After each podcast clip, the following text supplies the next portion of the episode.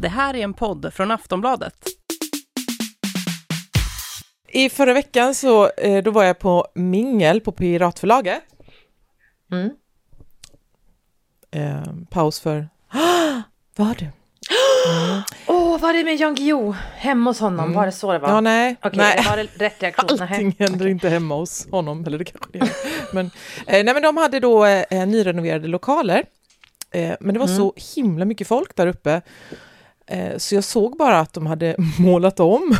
så det var det jag sa.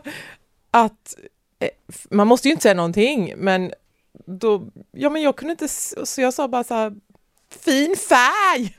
och så hade de väl kanske Nej men jag tyckte inte att jag såg så stor skillnad. Men det kanske var för att det var massa kroppar i vägen så man såg ju bara över 1,70 och upp. Alltså, ja.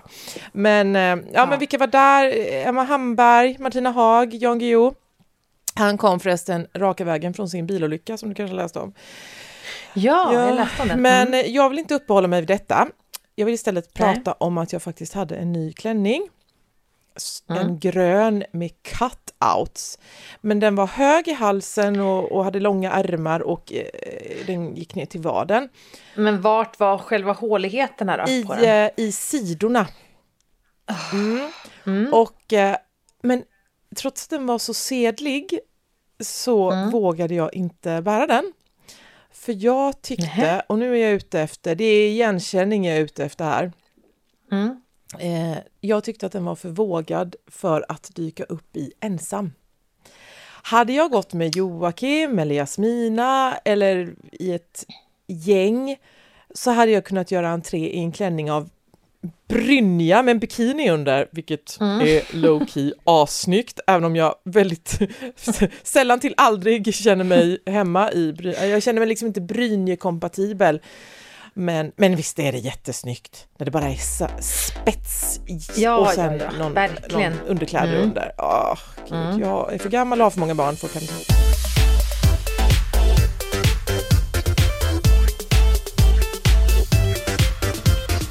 Volin och Klara med Malin Volin och Klara Lidström. Jag håller med, jag är väldigt, generellt har jag väldigt svårt. Det handlar inte bara om utmanande, alltså allting som är lite för out there, då är det så skönt att gå med en kompis som gärna, jag går gärna med min syster för hon har alltid ännu konstigare kläder, men, eh, men överhuvudtaget en kompis som sköld på något vis.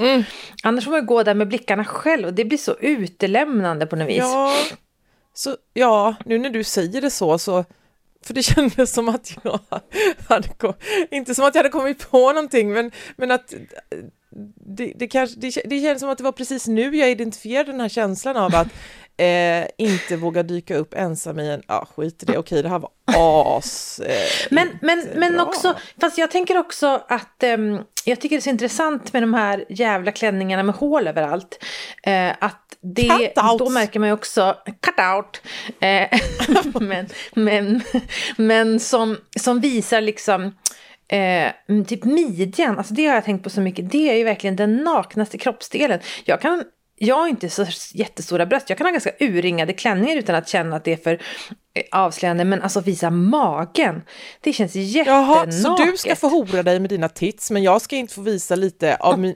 Ah, du, du ska få. Du får väl göra vad du vill. Ja. Det, var ju, du, du, det var inte jag som sa att du skulle välja bort klänningen. Men i alla fall, eh, eh, jag får väl lägga upp en bild vad det lider om jag Ja. eh, får till någon snygg. Vad hade du på dig istället då?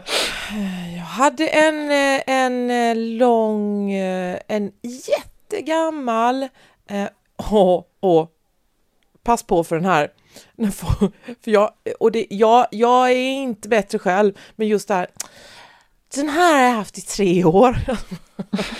Jag har själv börjat ifrågasätta mig själv när jag säger den här har jag haft så länge. Alltså nu vinner jag Greta Thunberg Award.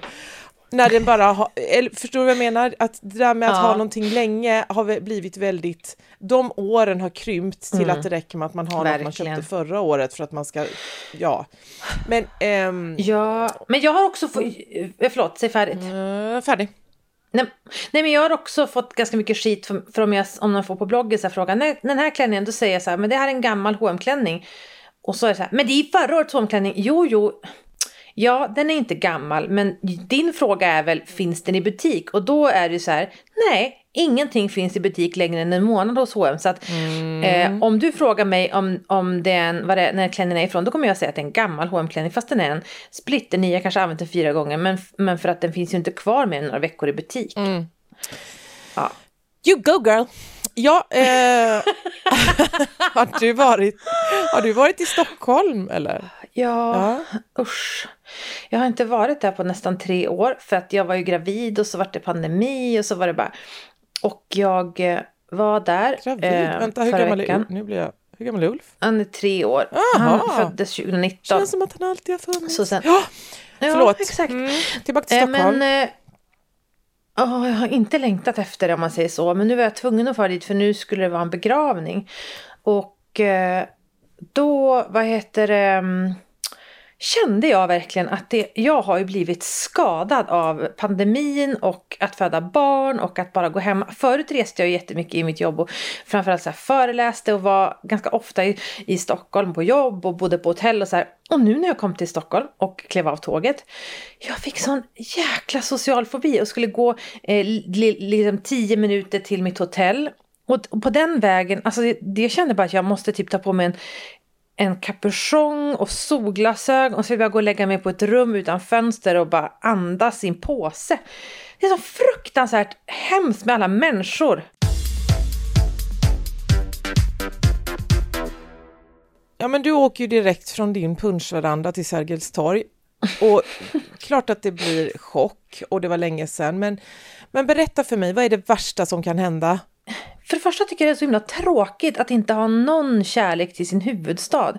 Alltså jag, jag ser på bild så att Stockholm är väldigt vackert. Jag, men, jag ser liksom att det är fint och det är vackert med allt vatten och det är många fina gamla hus. Jag känner ingenting. Det är helt kruttorrt, det pirrar ingenstans. Jag har ingen kärlek för Stockholm. Och det är så tråkigt när Stockholm är en sån nästan som en fetisch för så många personer som bor där. Bara, Åh, sommar-Stockholm och vinter-Stockholm och det, det, det, det, man ska bara visa. Och så känner man, jag förstår inte vad ni pratar om. Jag menar, alltså, det, är så här, eh, det, det pirrar ingenstans. Och jag önskar att jag kände det, för det vore ju kul att känna. Jag längtar absolut ofta till stora städer, men jag längtar aldrig, aldrig, aldrig till Stockholm. Och det är också för att eh, det, det finns för mycket Alltså jag känner ju så mycket förakt för olika saker i Stockholm. Jag liksom ser någon annan semikändis på stan och känner förakt. För att det är en sån liten, liten, liten, liten storstad. Och det är en sån liten, liten ankdamm. Och eh, om jag skulle åka till en annan storstad så vet jag inte vem som varit ihop med vem och vem som var med i Melodifestivalen och vem som har jobbat på Sveriges Radio som programledare. Jag vet ingenting. Jag kan bara gå runt där och se på människor och liksom känner inte att jag måste förhålla mig till den här hierarkin på något sätt. Men när jag är i Stockholm så är jag mest bara arg. Och, så, och så känner jag också eh, när jag går runt i Stockholm att det blir väldigt tydligt för mig att vilket konstigt liv Antingen är det jag som lever ett konstigt Ja. liv, så de, jag vet inte vem som lever ett väldigt konstigt liv, men bor det alltså människor här som kan äta frukost på såna här ställen där de har så här fina upplagda grejer. De kan gå så rakt ut från sin lägenhet och fota så här jättefina blomsteruppsättningar och alltså jag fin, alltså, eh, jag kan liksom inte förstå hur folk kan bo där och att jag kan bo här och att vi bor i samma land och att vi läser samma dagstidning. Vi, vi är ju inte förenade på något sätt. Du bor ju i en är blomsteruppsättning. Vad menar du? Ja, ja, men den, jo, Jag kom till Stockholm, där hade de blommor. Nu har jag sett allt. Ja men alltså, det, ja, jag känner mig så jävla mycket som kusiner från landet. Och också så här, men hur... Du är ju det, vad fan vad Jag, jag är ju kusiner från landet, men jag känner mig inte som det i vanliga fall. Alltså förstår, Mm. jag jobbar ju eh, själv med media. Men alla andra som jobbar med media, utom du och Mm. jag Malin, bor ju i Stockholm. Och då kan man liksom luras att tro att man är likadana tills man är i Stockholm och inser att man har in, ingenting gemensamt. När jag tittar ut från mitt fönster då är det liksom rena på gården. Man kan skära sig på ett renhorn om man har otur men du går ut och går barfota. Det är liksom, det är en helt jag vet inte. Mm. Jag känner sånt främlingskap för vår huvudstad. Och sen den här sociala fobin, att det är så fruktansvärt mycket, mycket folk. Och känner jag bara här, jag känner bara så här, det är bara moras i Stockholm. Det är så här, eh, du vet, så här förfall. När jag var där sist så minns inte jag att det fanns några elsparkcyklar. Jag minns inte att jag såg särskilt många Foodora-bud. Och nu känner jag bara så här, folk bara bor här, åker elcykel, beställer hem, hem mat. De åker inte ens laga egen mat, de beställer hem mat från underbetalda stackare som ska köra cykelbud. Alltså jag tycker det känns så jävla, jag tycker sån misär när jag är i Stockholm.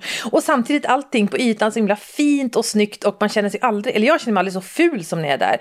Jag känner alltid att det går så här fem minuter så känner jag Usch vad fula kläder, alltså jag får först de här fula skorna på mig. Jag borde köpa, alltså jag var verkligen sånt shoppingsug att handla mig normal när jag är i, i Stockholm. Ja, men det finns ju ingenting snyggt i affärerna har jag kommit på, utan allting sitter på människorna. Eh, och det var Mm. det. Men, och jag, har- ja, men jag har tänkt en del på det här, eh, för jag, eh, just efter eh, pandemin och social fobi och sådär, och att, eh, Ja. för jag är ju typen av göra ett stort nummer av att jag snubblar på stan. Alltså där andra Mm. skäms och försöker mörka så är jag istället stolt och väntar på att poängen ska komma in. Liksom, visst Mm. ramlade jag snyggt. Eh, och ändå har jag blivit som en liten, liten, liten kaninbebis. Jag vill bara komma undan. Och då, då har jag tänkt på det att om, om jag känner på det här sättet, hur ska då de som är lagda åt det hållet från början känna? De åker nog bara helt enkelt inte till Stockholm och mer, om de gjorde det innan. Nej, är, om man kan slippa liksom. Ja. Men, Men vadå, tror du att det har med din, tror du att det med pandemin att göra att du har blivit en kaninbebis? Mm. ja då. Men du har väl ändå åkt, du har ändå åkt dit en, en del väl? Ja, ja det har jag ju. Ja, ja, i och för sig. Men jag tror att jag bara, det smittar av sig. Jag är ju en del av samhället. Vad ska jag säga? Men, Men- eh, jo men eh, eh, eh, anledningen till att jag frågar dig eh, vad är det värsta som kan hända?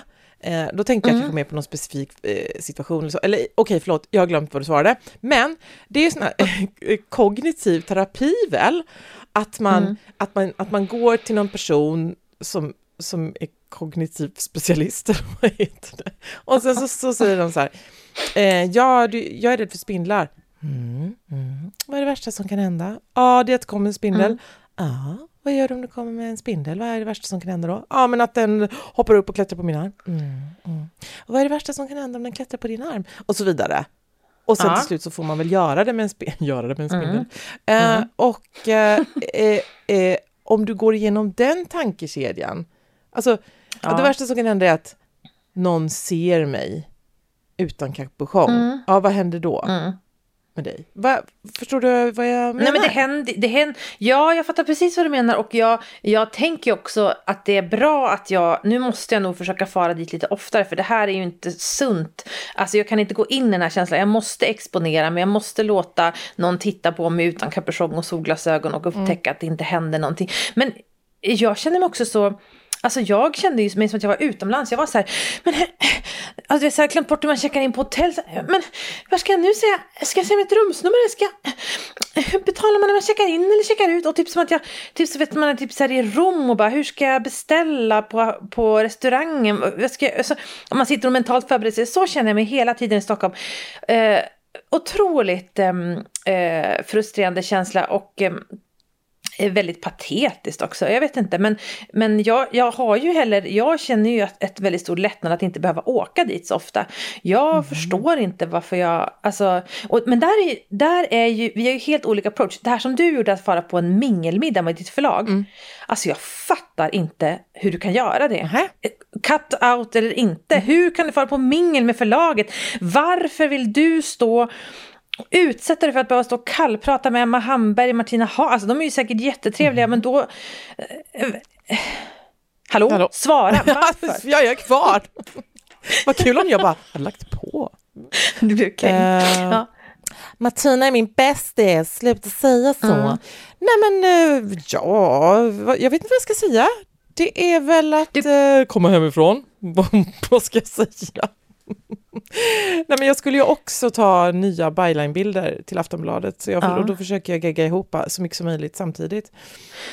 Eh, så att jag har lite ärenden. Men Mm. du gör ändå, jag tycker, jag, om jag får en inbjudan av mitt förlag till ett mingel så är det alltid så underbart att jag kan säga så här, tyvärr, jag är inte i Stockholm då. Och skulle aldrig få för mig att säga så här, undrar om jag ska ta nya Baylan-bilder samtidigt så jag har ett ärende dit. Alltså jag, jag, eh, jag beundrar ditt och alla normala människors sociala mod för att det där är... Nej, men nu tror jag du har Alltså- fel. Jag tror, att, eh, jag tror att normen är att man hatar mingel och att man, även om man kanske till och med vill göra det, så aktar man sig för det för att man inte vet vad man ska säga. Men varför är det så mycket folk på mingel då, om alla hatar mingel? Nej, Då jag- skulle det ju vara tomt där. Ja, jo, men det, ja, men det kan man ju undra. Varför, varför går de och sen efteråt säger de att de hatar mingel? Det är ju lite konstigt förstås.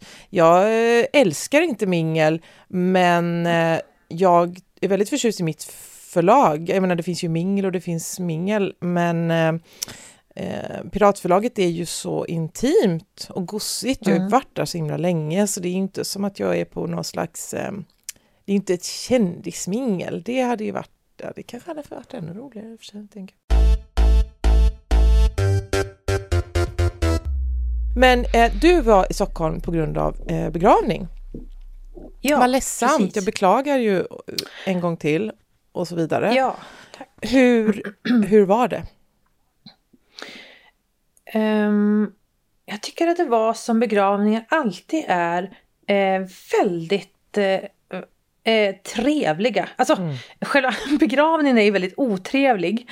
Eller så här, ojobb, alltså, det är väldigt jobbigt såklart för man ska vara ledsen och så här. Men om man eh, orkar stå ut med det och liksom gå dit och konfronteras med det man är ledsen med. Så här.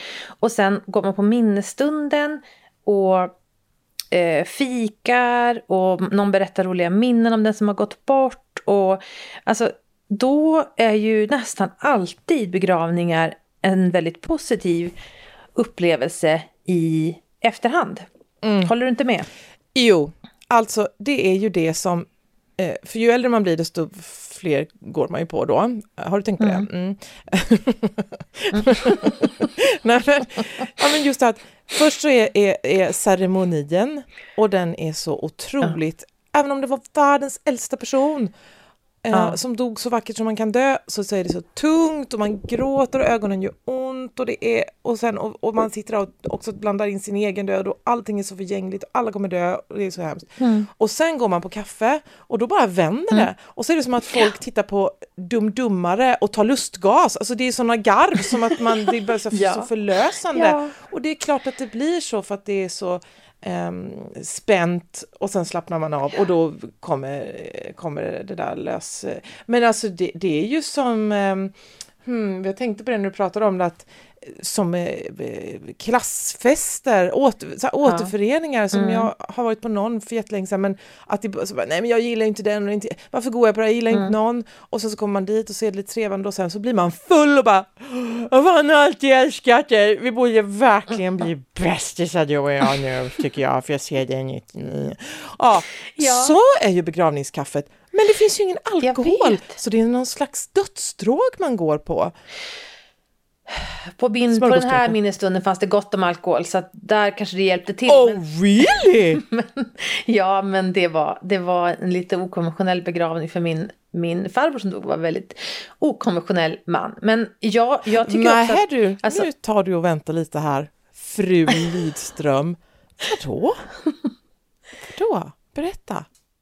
Nej, men alltså jag skulle kunna berätta så fruktansvärt ro, mycket roliga historier om min farbror. Men det känns som så utlämnande för det, för det är ju någons pappa som har dött också. Ja. Han, men han var liksom ett super... Alltså han var det, det, det sista originalet. Alltså nej. alla liksom är bara eh, tråkiga kopior och han var bara ett fullkomligt hundraprocentigt original till människa och, och var ju inte troende på något sätt så han ville ju inte ha en liksom kristen begravning utan det var något helt annat. redan. Det var också, ja, han, ja, det var väldigt, väldigt sorgligt för jag gillar honom, jag älskar honom Mm. jättemycket.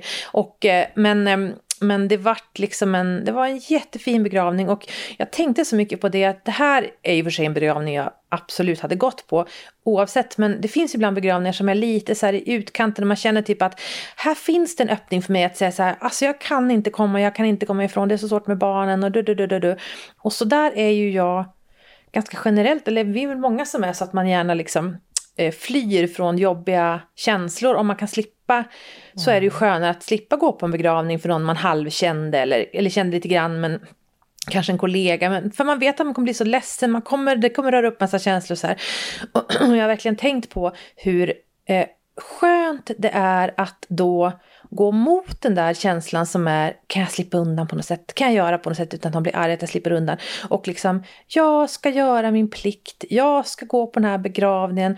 Även om det var min mosters brylling så vill jag visa att jag vill, alltså jag har tänkt jättemycket på eh, hur, tröstsamt, eh, hur tröstrikt det är att göra sin plikt. Och särskilt när det inte känns så bra. Som i valrörelsen. Alla politiker bara berättade för oss vad vi skulle slippa göra. Vi ska inte behöva sänka inomhustemperaturen, vi ska inte behöva någon eftergift, vi ska inte behöva köra mindre bil. Och så här. Men jag känner bara, kan, man, kan någon säga åt mig som de gör i Tyskland. Nu får du inte bada, nu får du använda tvättlapp, nu får ni bara ha 16 grader inomhus. För då kan man få göra sin plikt. Jag tyckte det var en väldigt härlig sak med eh, pandemin också. När Stefan Löfven höll liksom tal till nationen. Man kände så här, ja, jag får göra en uppoffring. Jag får göra Han sa nu är det Jag får bidra." slutfestat och då, det tyckte du var en uppoffring. eh,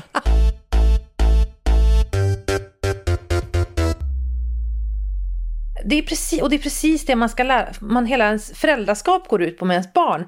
Att lära dem att liksom att göra det man ska istället för det man har lust med. Och sen kan man glömma att det också gäller en själv.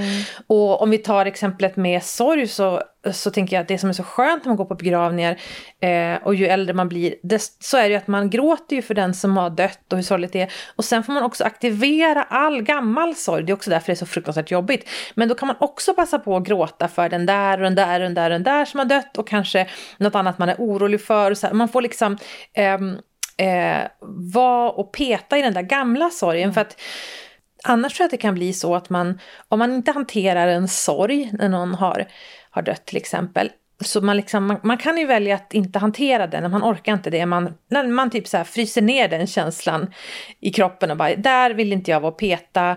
Så. Och det går ganska bra att frysa ner sorgen, men sorg ligger ju så nära glädje, kärlek, alltså alla varma tankar man hade för den personen. Och de sakerna fryser ju också. Och det tycker jag kan, man kan märka när man pratar med någon som inte har hanterat sin sorg, att man kan heller inte prata om dem positivt. Man kan inte prata om en person som har dött i positiva orda- ordalag för att allt är nedfruset. Man kan inte prata om det, man, och börjar man prata om det fina så kanske man börjar tina lite av den där sorgen och då blir det så fruktansvärt hemskt för den ligger där helt obearbetad, djupfryst. Så att det är verkligen värt att pressa sig själv att gå och göra sorgliga, jobbiga saker, skicka kondoleansbrev till någon som har förlorat någon. Eh, passa på och grina när drottning Elisabeth har dött, för eh, då kanske du också kan grina lite för din, din gamla moster eller vad det nu kan vara. Och så håller du liksom känslolivet eh, upptinat. upptinat. Men okej, men vad intressant att du tog upp eh, eh, Elisabeth, därför att eh, jag vet ju inte liksom, när nyheter kommer till Västerbotten, så jag visste inte om du hade hört det. Men, Fan. Men när kommer de till Kalmar då? imorgon.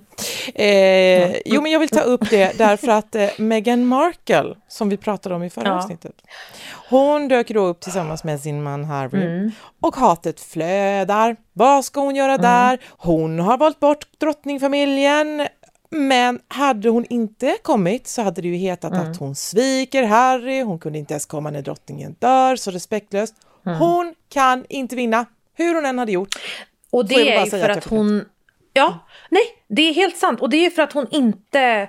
Hon tog inte tag i det ordentligt. De flydde ju. De bara frös ner det här jobbiga. Åh, vad jobbigt det är med kungahuset. Vad jobbigt det är med alla de relationerna. Vi hoppar av allting och flyttar till en annan kontinent. Och sen, det som händer då är att det kommer jaga den här Harry och Meghan för resten av livet. Varenda gång det händer någonting så kommer det bli den här... De blir hatade om de kommer, de blir hatade om de inte kommer. De kan inte göra någonting rätt för att de gjorde... De, de flydde från första början. Jag säger att det är viktigt med sin plikt. De skulle ha gjort sin plikt. Då hade det här inte varit ett problem. Nej, men nu landade du inte i det jag tycker. Så nu vill jag gå vidare. Du, har du sett Herr talman? Ja, någon gång. Typ klipp på SVT Jag förstår inte varför Humor. jag envisas med att fortsätta fråga dig om du sett saker som går på... Och jag vet att... Åh, det här med att... Vadå, Klara har ingen tv? Man kan ju titta på tv på datorn. Ja! Men i alla fall, eh, herr talman, det är politisk satir som är eh, lika rolig som drottning Elizabeth är död. Alltså det är inget mindre än ett mästerverk. Är det? Och, men det, ah, det är så bra, det är så bra. Okej, då ska jag se det om du säger kan det. jag säga, kan jag analysera, kan jag säga bättre sak? Nej, det kan jag inte. Jag kan bara säga att det är jättebra, så får man bara titta eller låta bli. Jag orkar inte Mm. anstränga mig. Men nu har jag och mina döttrar ett problem. Mm. För i första avsnittet av den senaste säsongen så låter det så här.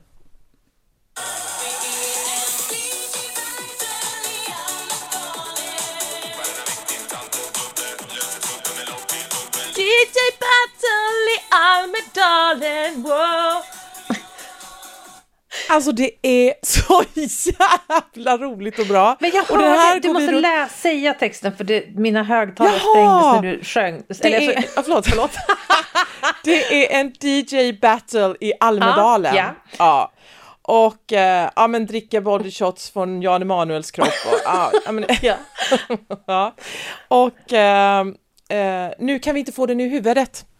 Så jag ville fråga dig hur du gör när du har fått något på huvudet, typ en. Eller... Nej, förlåt, jag måste sluta. Ja. Hur gör du när du har fått en låt på huvudet? Du måste få en annan låt på huvudet. Som är lika Mm. hemsk men lite mindre hemsk. Eller som är lika liksom, som klistrar lika mycket men så ta, du får väl lyssna på E-Type eller någonting. Ja. Eller freestyle eller någonting. Alltså, freestyle. hette de inte så? Hette Är de det inte konstigt att jag undrar när nyheter kommer till Västerbotten? What the fuck? Så? Ja, du har mina referenser. Ja, men det är Mm. mitt råd till dig. Jag tycker vi kan vara färdiga där. Ja, men... Det känns Eller? som att vi bara Eller? blev hängande i luft. Det här var en podd om fem, väldigt många olika, väldigt lite om väldigt mycket. Ska vi säga så? Mm. Ja, så kan vi säga. Mm.